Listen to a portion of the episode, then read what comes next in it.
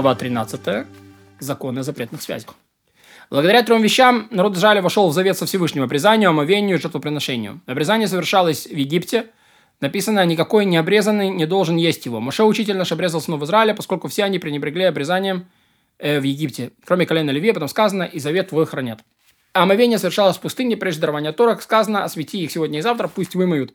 Одежды свои, жертвоприношения практиковались до дарования Торок, сказано, я послал юношей из сынов Израиля, и вознесли они все сожжения. Посланцы всего Израиля принесли эти жертвы. И так во всех поколениях, если иноверец хочет зайти в завет со Всевышним, укрыться под крыльями шхины, принять на себя Тору, ему требуется обрезание, омовение, принесение жертвы. Если же это женщина, то ей требуется омовение, жертвоприношение. Ведь сказано, община, устав один для нас, пришельцев живущего, устав вечный для всех поколений ваших. Что вы и пришелец, да будет, э, да будет перед Господом, как вы вступили в завет благодаря обрезанию, омовению, жертву, так и геры. Поколения должны вступать в общину Израиля посредством обрезания, омовения и жертвоприношения. Какую жертву принесет гер? Всесожжение скота или двух горлиц, или двух молодых голубей, причем обоих во все сожжения. В наше время, когда нет жертвоприношения, требуется обрезание омовения. Когда будет устроен храм, гер принесет жертву. Гер, который был обрезан, но не совершил омовение, или совершил омовение, но не был обрезан, не считается гером пока не пройдет обрезание и не совершит омовение. А и должен совершить омовение перед свиде... тремя свидетелями, поскольку это дело требует присутствия суда.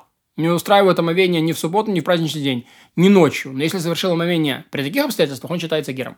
Геру ребенка совершают омовение по решению суда, поскольку это для него привилегия. Если беременная женщина приняла гиюр, а совершила омовение, ее ребенку не требуется омовение. Тот, кто совершил омовение сам по себе, принося гиюр, э, сам по себе или даже при двух свидетелях, не считается гером. Если кто пришел и сказал, я принял гюр в суде таком-то, они совершили мне омовение, не верят ему. Э, и не может войти в общину, пока не придет свидетелей. Если некто женат на еврейке или гюрет, и у них есть дети от нее, у него есть дети от нее, он говорит, я принял гюр сам по себе. Его слова достоверны, чтобы сделать его самого недостойным. Но они недостаточно достоверны, чтобы сделать его детей недостойными.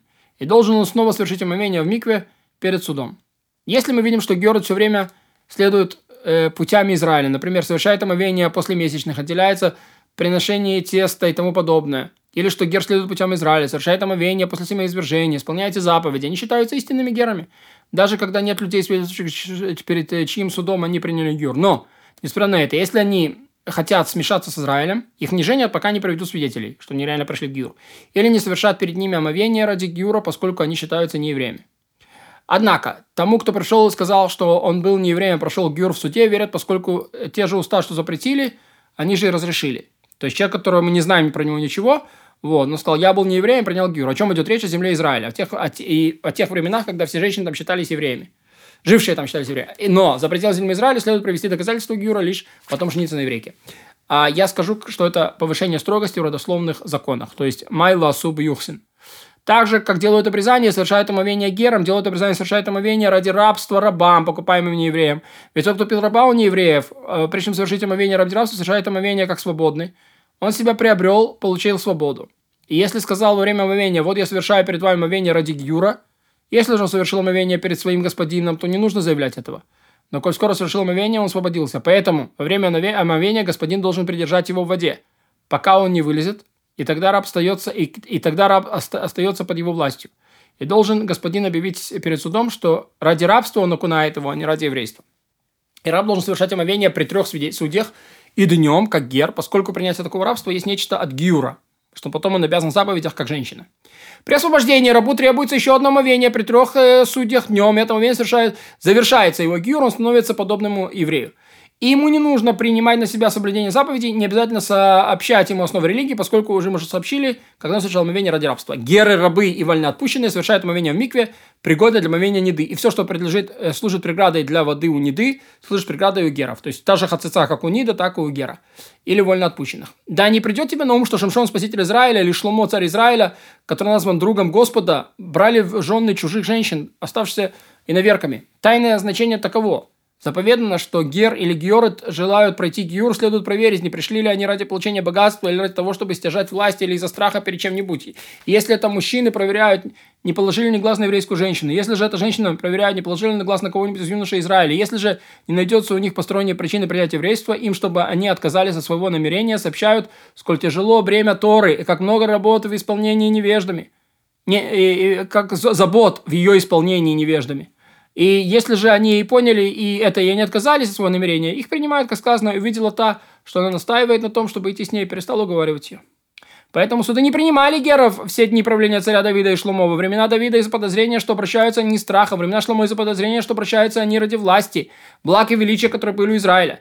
Ведь никто из принадлежащих прочим народам, обращающихся к еврейству ради мирской суеты, не считается истинным гером. Несмотря на это, во времена Давида и Шломо многие пришли, приняли гюр перед простецами. И Великий суд остановился с ним, к ней, э, относился к ним с подозрением. И хотя не отталкивали после того, как они совершили омовение, но не приближали, пока не станут видны последствия их гиура. И хотя Шломо сделал гиур женщинам и женился на них, Шимшон сделал гиур филистимлянке и женился на ней, так как известно было, что обратился, обратились они к еврейству только ради этого брака. Писание говорит так, как будто они иноверки, и брак с ними остается запрещенным. Кроме того, последствия свидетельствами Последствия свидетельствовали об их изначальном намерении, поскольку они служили своим идолам и строили них жертвенники возвышения. Описание обвинило Шломо, как будто он их построил. Как сказано, тогда построил Шломо жертвенное возвышение в Кимошу мерзости Моавитской на горе, которая под Иерусалимом, и Молюху мерзости э, сынов Амоновых. Если же, если не проверили намерения Гера и не сообщили ему заповеди и наказания за их нарушение, но он сделал обрезание с момента перед двумя простецами, то есть простыми людьми, он считается Гером. И даже если известно, что ради посторонних вещей он принял гиур, коль скоро он сделал обрезание совершенного омовения, вышел член евреев. Но относится к нему с подозрением, пока не выяснится его праведность. И если он снова стал служить идолом, то считается в всех отношениях подобным еврею-отступнику, чье, а, чье обручение будет действительным и которому заповедно возвращать потерянное. Коль скоро он совершил омовение, стал как еврей. И поэтому сохранили Шломо и Шимшон своих жен, несмотря на то, что раскрылись их тайные намерения. И поэтому говорили мудрецы, сожгли Гера для Израиля как проказа, поскольку большинство из них обращаются в еврейство ради посторонних вещей и вводят Израиль в заблуждение. Но тяжело избавиться от них после того, как они приняли Гию. Постарайся понять, что случилось в пустыне во время истории с Золотым Тельцом и могилах прихоти. В то время большинство испытаний люди из сброда, присутствующих в такие время, были первыми отступившимися.